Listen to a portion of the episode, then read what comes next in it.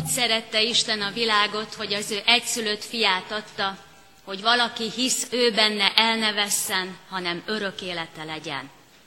Kegyelem néktek és békesség Istentől, ami atyánktól és ami Urunktól, Jézus Krisztustól. Amen. Isten tiszteletünk kezdetén a 138. Zsoltár első versét énekeljük, mely így kezdődik, dicsér téged teljes szívem.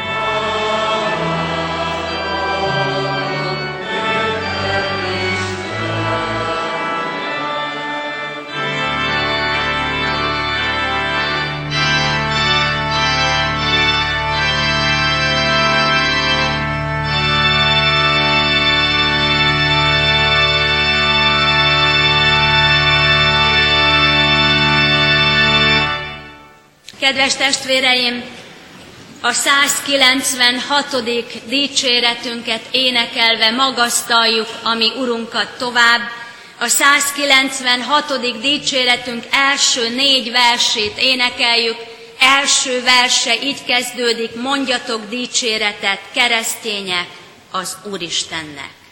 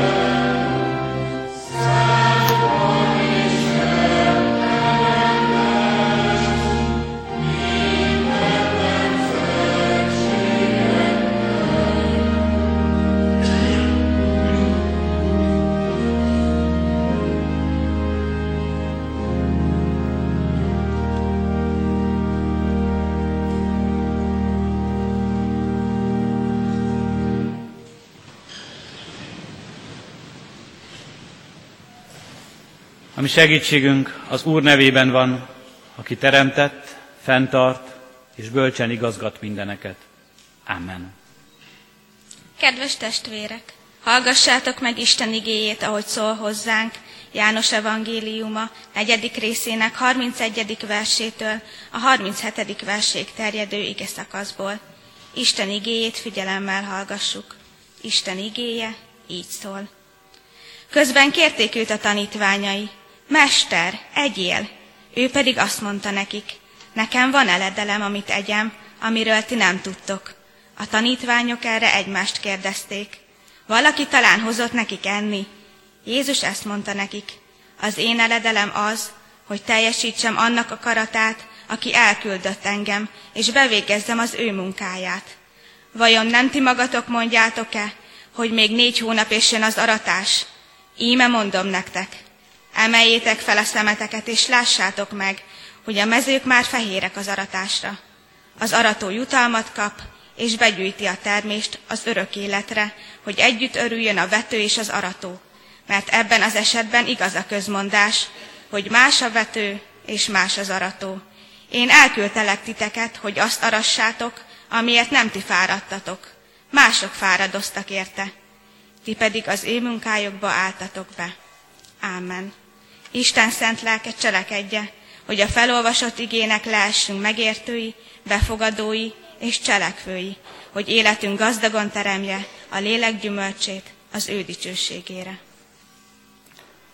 Hajtsuk meg fejünket, imádkozzunk az ige megszólító szavára.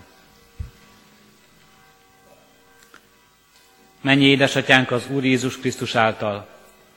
Hálás szívvel állunk meg előtted azért a nagy kegyelemért, hogy munkatársaiddá fogadtál bennünket. Itt állunk előtted, hogy számunkra is kijelöld azt a feladatot, amit ránk akarsz bízni. Köszönjük, Urunk, azokat a testvéreket, akiket a mi szívünk megmunkálásában használtál. Te tudod a legjobban, hogy milyen sok nehéz munkája volt sok munkatársadnak abban, hogy a mi életünk hozzád hajoljon. És mi is tudjuk, Urunk, csoda ez az életünkben, amely leginkább a Te szent lelkeden múlott. Köszönjük, Urunk, hogy mi is munkába állhatunk. Hagy nekünk, Urunk, ehhez engedelmes szívet, hogy tudjuk elfogadni a ránk bízott feladatot. Azt tegyük, ami a Te akaratod, és nem magunk akarjunk változtatni, nem magunk akarjunk a világon jobbítani, csupán emberi szándékaink szerint, hanem tudjuk ebben is engedelmesen követni azt, ami szerinted jó, ami igazi változást hozhat, ami hozzád köthet mindannyiunkat. Hálát adunk most, Urunk, mindazért, amit betakaríthatunk. Köszönjük a kenyérnek valót, és mindazt, amivel táplálott testünket is. Bocsáss meg nekünk, ha sokszor nem vagyunk hálásak ajándékaidért. Addurunk, hogy tudjuk komolyan venni mindazt, amire Te tanítottál minket, s addurunk, hogy tudjuk kérni mindennapi kenyerünket, és mindent, ami szerinted szükséges, ami boldog életünkhöz. Add meg nekünk ma. Így kérünk, hallgass meg minket. Atya, Fiú, Szentlélek Isten. Amen. Ige hallgatására készülve a 294. dicséretünk első versét énekeljük testvérek. A 294. dicséretünk első versét, mely így kezdődik. Jézus vigasságom, esdekelve várom áldó szavadat.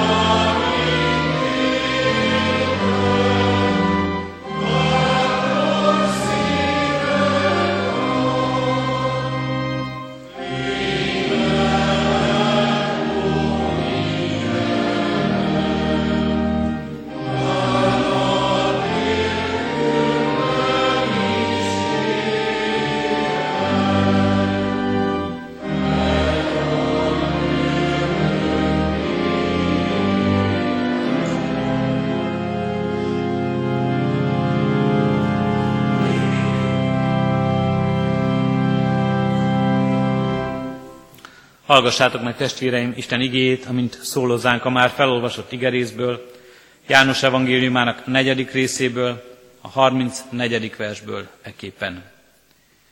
Jézus ezt mondta nekik, az én eledelem az, hogy teljesítsem annak akaratát, aki elküldött engem, és bevégezzem az ő munkáját. Eddig az írott ige.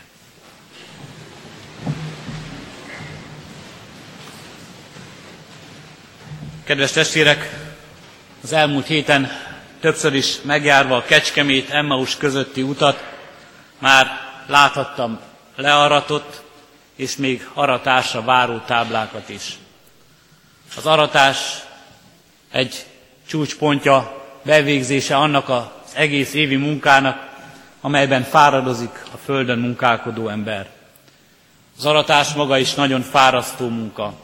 Ma is, annak ellenére is, hogy már gépek segítik az arató munkáját. Fárasztó, izgalmas, és egyben nagyon örömteli munka is.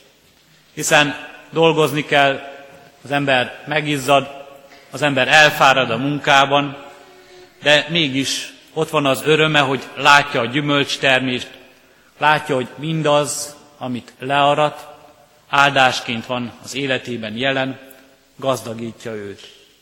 Csodálatos érzés lehet tehát aratni, begyűjteni a termést, begyűjteni a gyümölcsöt, leszedni a fáról, levágni a gabonát a földről.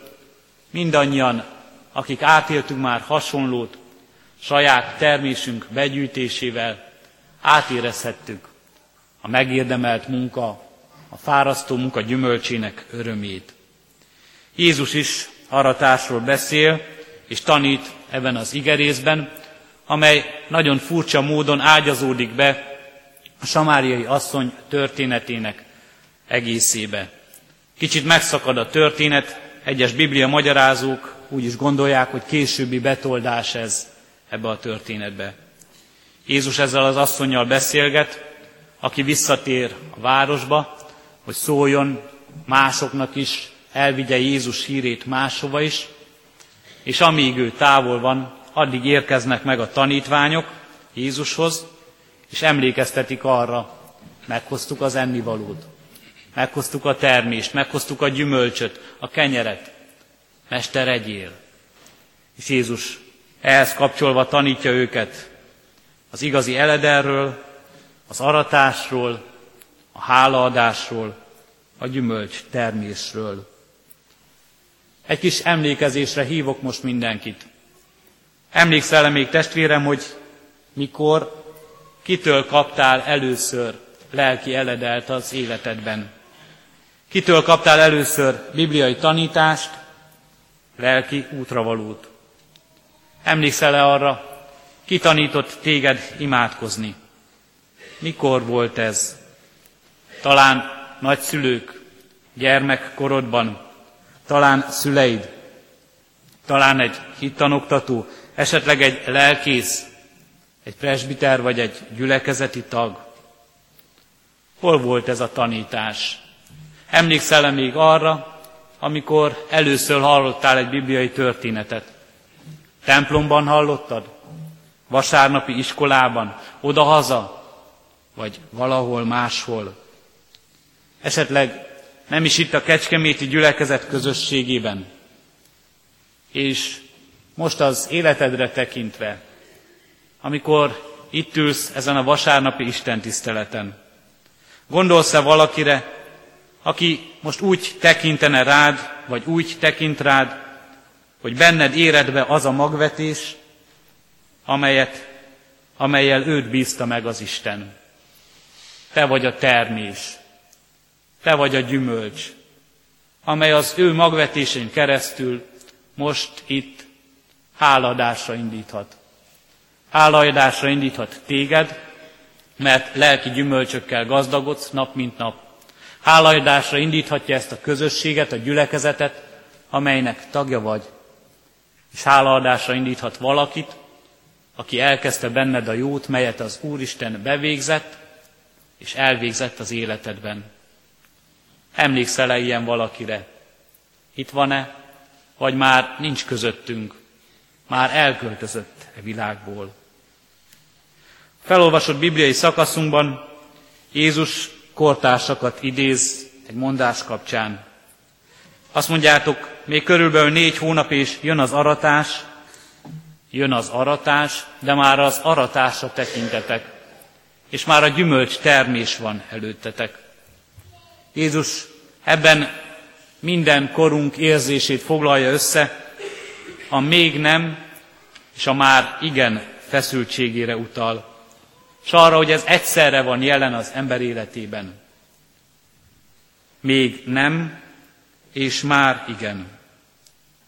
Azóta is így van, nem csak Jézus korában volt ez igaz, már az Isten munkája elkezdődött, az Isten országa már jelen van az életünkben, de még nincs itt a maga teljességében, amíg a maga tökéletességében még nincs minden kész.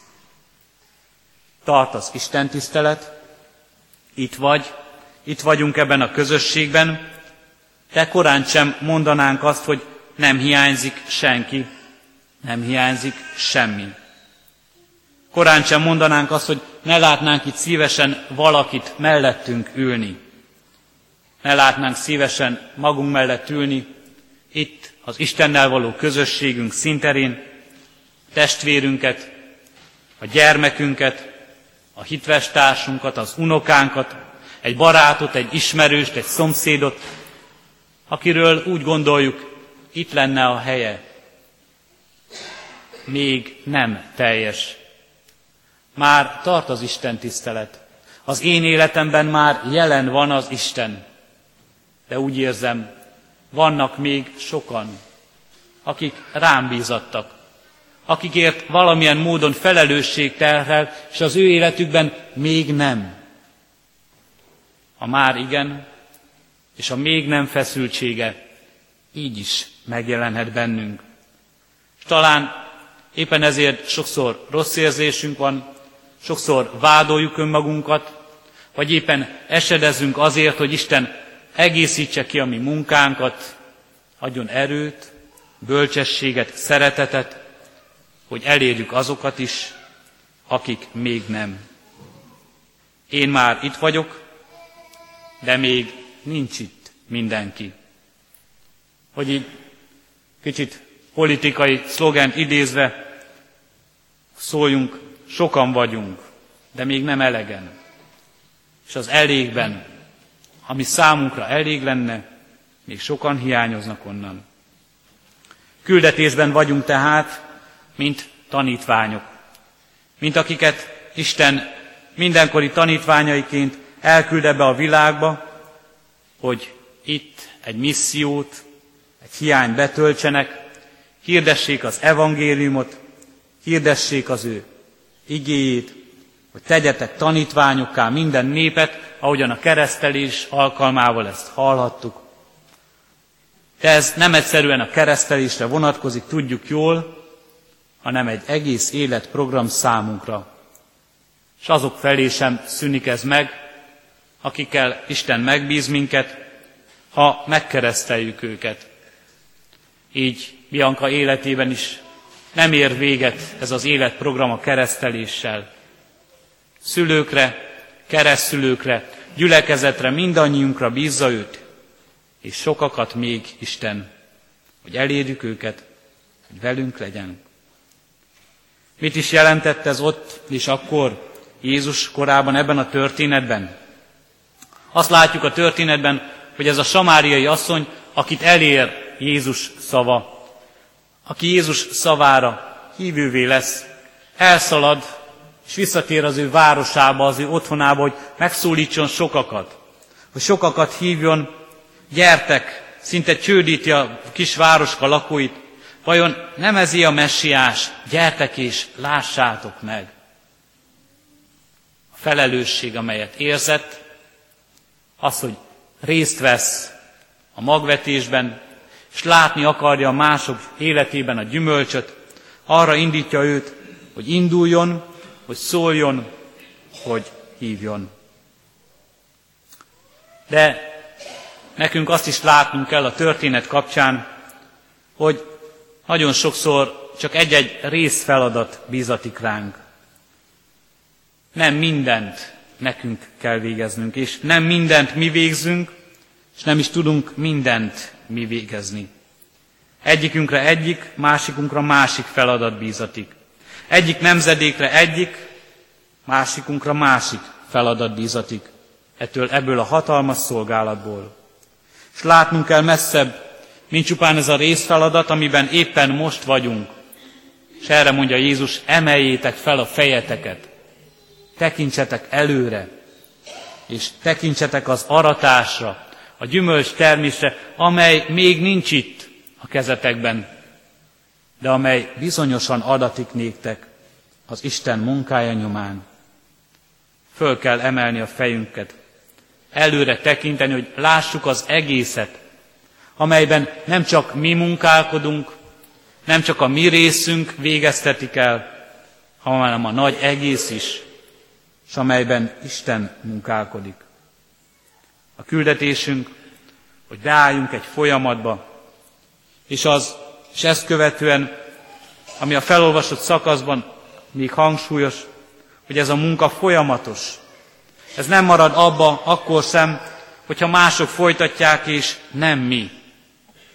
Mert biztosak lehetünk benne, hogy lesz folytatás. Más a vető és más az arató, mondja Jézus.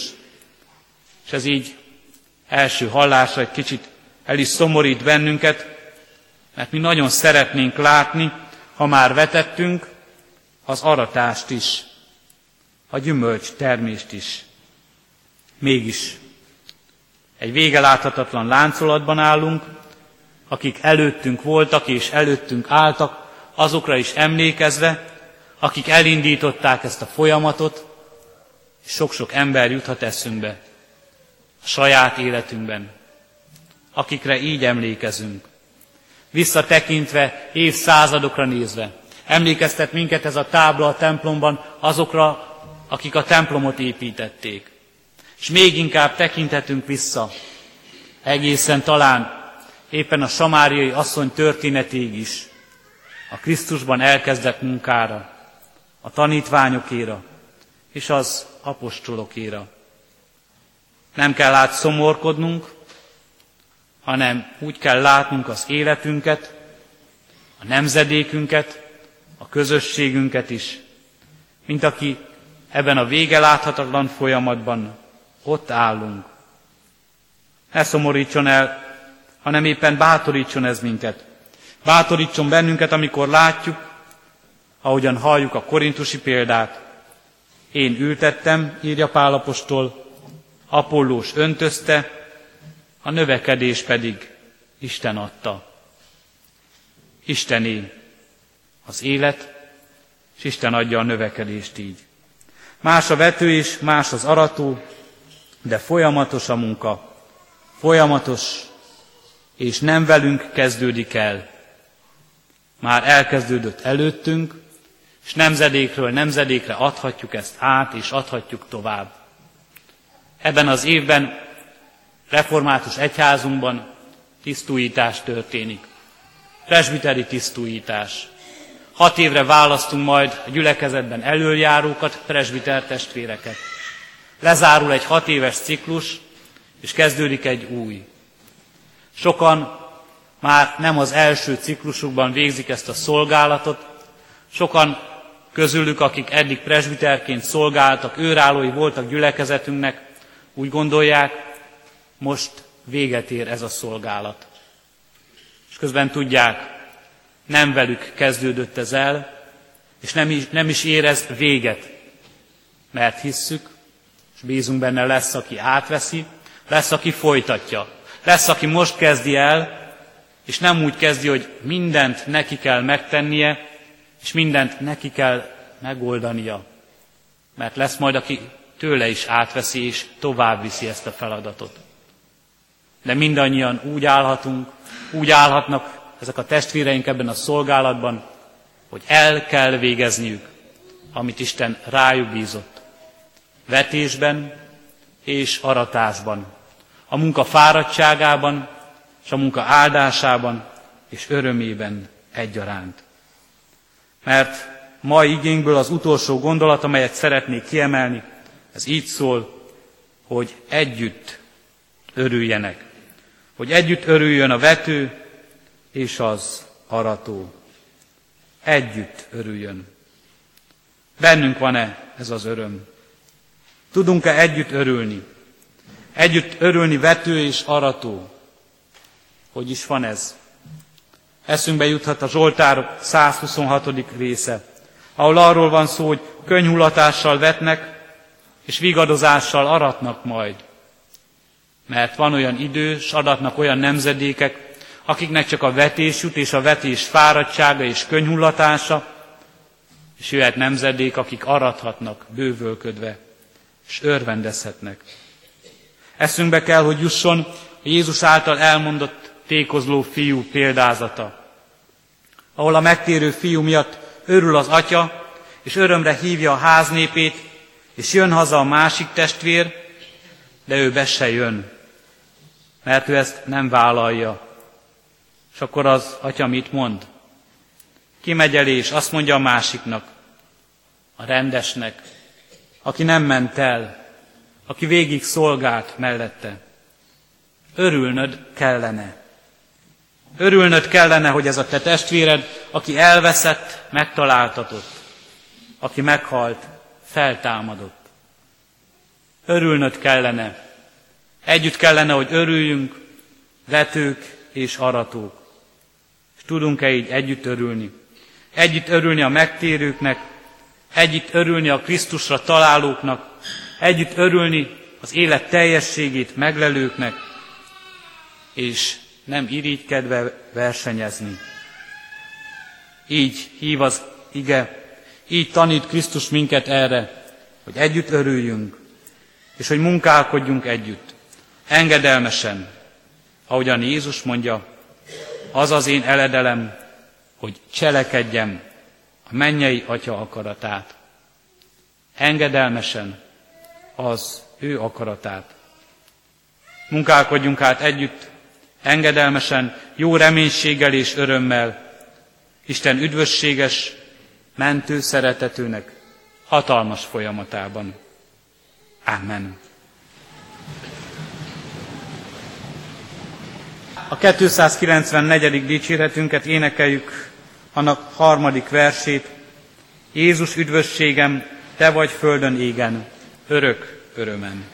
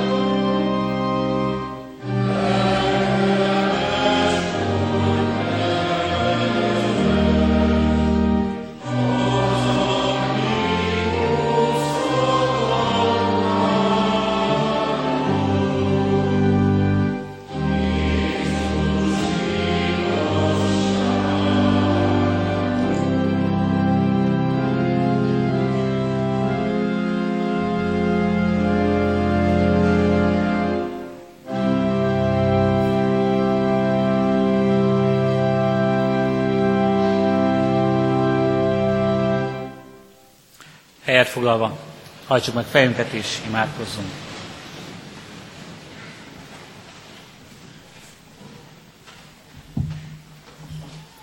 Magasztalunk téged, Istenünk, teremtő, gondviselő, megváltó szereteted számtalan jeléért. És téged dicsőítünk üdvösséget készítő munkáló kegyelmedért, bennünket megmentő szereteted minden ajándékáért, az elhívó és elküldő akaratért, amelyben mi magunk is megfürödhetünk, és amelyben hirdethetjük a te szabadításodat, azt az örömhírt, amelyet ránk bíztál, melyet nem tarthatunk magunkban, és nem tarthatunk meg magunknak. Segíts minket, tudunk mindig folyamatosságban látni a ránk bízott részfeladatokat, hogy egymást kiegészíte munkálkodjunk. Add, hogy ott legyen szívünkben mindenkor a hálaadás az előttünk járókért. Mindazokért, akik eddig vezettek minket. Mindazokért, akik szép példák előttünk a hitben, a szolgálatban, a kitartásban, a vetés munkájában. Köszönjük, Urunk, mindazt a jót, mindazt az igazat és mindazt a szépet, amelyet rajtunk keresztül nekünk adtál, mely áldott örökségünk lehet. Addurunk, hogy ezzel az örökséggel jól éljünk. Addurunk, hogy gazdagítsa ez életünket. És addurunk, hogy ezt mi is tudjuk továbbadni és továbbvinni. Segíts arra, hogy még gazdagabbá tehessük ezt. Azok felé, akiket ránk bíztál, akikért minket terhel felelősség. Segíts, Urunk, hogy tudjunk örülni, együtt örülni az emberek érdeklődésének, a hozzád való közeledésnek. Tudjunk örülni a gyülekezet közösségébe való bekapcsolódásnak. Tudjunk örülni a szolgálat vállalásoknak. Így kérünk és könyörgünk, Urunk, most a presbiter választásért. Kérünk és könyörgünk, Urunk, is meg a szolgálatban azokat, akik továbbra is ebben a felelősségben állnak előtted. És kérünk és könyörgünk, Urunk, Te add meg a jutalmat, a pihenést, az áldást azok életére, akik másban szolgálnak tovább. Kérünk és könyörgünk, Urunk, segíts azokon, akik nagy terreket hordoznak. Így könyörgünk, Urunk, betegeinkért és gyászoló testvéreinkért. Addurunk, hogy hozzád menekülve megerősödhessenek most ők is abban, hogy előtted nincs akadály. Te minden nehézségben tudsz és akarsz segíteni rajtunk. Kérünk és könyörgünk, Urunk, adj a terhek hordozásához erőt, lelki megújulást és hitet. Adj a gyász vigasztalást, és újítsd meg őket az örök élet reménységében. Kérünk és könyörgünk, Urunk, add, hogy így legyen rajtunk a Te áldásod egész gyülekezetünkön. Könyörgünk azokért, akik útra kelnek, akik pihenni indulnak, akik táborba indulnak ifjainkért. Te légy velük, oltalmazd és segítsd őket, Urunk, és add nekünk, Urunk, hogy újra együtt ebben a közösségben örömmel fogadhassuk egymást. Kérünk, hallgass meg most csendes imádságunkat. Amen. Együtt is imádkozzunk fennállva az Úr imádság szavaival. Mi atyánk, aki a mennyekben vagy, szenteltessék meg a te neved. Jöjjön el a te országod, legyen meg a te akaratod, amint a mennyben, úgy a földön is. Mindennapi kenyerünket add meg nékünk ma, és bocsáss meg védkeinket, miképpen mi is megbocsátunk az ellenünk védkezőknek. És ne védj minket kísértésbe, de szabadíts meg a gonosztól, mert Tiéd az ország, a hatalom és a dicsőség, mind örökké. Amen. Az adakozás lehetőségét hirdetem, testvéreim, tudván azt, hogy a jókedvel adakozót szereti az Úr. Szívünkben alázattal Urunk áldását fogadjuk. Az Istennek békessége, amely minden értelmet felülhalad, meg fogja őrizni a ti szíveteket és gondolataitokat a Krisztus Jézusban. Amen. Helyet foglalva, gyülekezet most énekelje a 196. dicséretünk 5. és 6. versét, a 196. dicséretünk 5. és 6. verseit, majd ezt követően hallgassuk a hirdetéseket. Téged illet, Uram, mi tiszteletünk, háladásunk, így kezdődik az ötödik vers.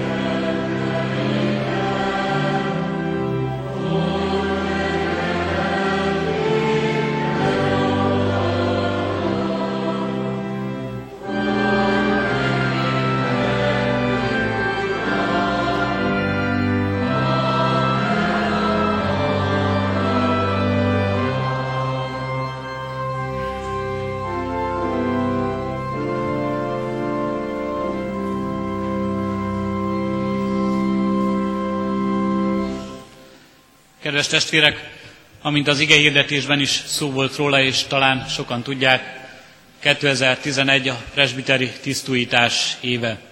Szeretettel mutatom most be a gyülekezetnek, választási bizottságunknak azon tagjait, akik majd a tisztújítás során a választás törvényessége fölött törködnek, és a választás minden ékes és szép rendjének lebonyolításában segítkeznek majd a gyülekezet tagjainak. Kérem a testvéreket, hogy jöjjenek ide az úrasztalához, és így láthatja majd őket mindenki, kik azok, akik a bizottság tagjai lesznek. Dr. Török István, a Választási Bizottság elnöke, Józsa Anikó, testvérünk, Pungur Béla, nagy tiszteletű úr, Szabó Zsuzsanna, nagy tiszteletű lelkésznő, és ifjabb Zilai Kálmán testvérünk. A választási bizottságnak törvény szerint automatikusan tagja a két parókus lelkipásztor is, Kuti József nagytiszteletű úr és jó magam Varga Nándor hivatalból tagok. Most mielőtt e szolgálatba léptek, e választást, amelyel a presbitérium hívott el titeket, és e megbízást elfogadva ennek valóban méltóságát és munkáját felvállalva tegyetek most fogadalmat itt a gyülekezet szín előtt. Arra kérlek titeket, hogy majd egymás után neveteket mondva, mondjátok utánam az esküszövegét. Én, én, István, én, Zilahi Kálmán, én, Pungur Béla, én, Józsa Szabó Zsuzsanna, a Kecskeméti Református Egyházközség Választási Bizottságának tagja, Kecskeméti Református Egyházközség Választási Bizottságának tagja, Isten színe előtt fogadom, Isten szín előtt fogadom, hogy a tisztemmel járó kötelességeket és feladatokat. Tisztemmel járó kötelességeket és feladatokat. A Magyarországi Református Egyház rendjében, a Magyarországi Református Egyház rendjében, egyházunk törvényeinek megtartásával, egyházunk törvényeinek megtartásával, Isten dicsőségére, Isten dicsőségére, egyházunk épülésére igyekszem teljesíteni. egyházunk épülésére igyekszem teljesíteni. A tudomásomra jutott hivatali titkot megőrzöm. A tudomásra jutott titkot megőrzöm. A személyes és bizalmas információkat megtartom. A személyes és bizalmas információkat megtartom. A presbiteri tisztújítás rendje fölött örködöm. A presbiteri tisztújítás rendje fölött örködöm. Isten engem ebben segítsen. Isten engem ebben segítsen. Amen. Kívánjuk, hogy Isten adja nektek szent lelkinek bölcsességét és vezetését, hogy tisztetekkel járó feladatotokat egész közösségünk és Krisztus testének, egyházunknak javára és dicsőségére végezhessétek el. Kérjük a gyülekezet tagjait, hogy hordozzák a választási bizottság tagjainak szolgálatát, az egész presbiteri tisztújításunk ügyét imádságban Isten előtt. Isten áldja meg testvéreink szolgálatát. Most az elmúlt héten Emmaus házunkban gyülekezeti gyerek héten lévő testvéreink szeretnének egy rövid ízelítőt adni ebből a hétből. Őket kérem, hogy most egy énekkel köszöntsék a gyülekezet jelenlévő tagjait.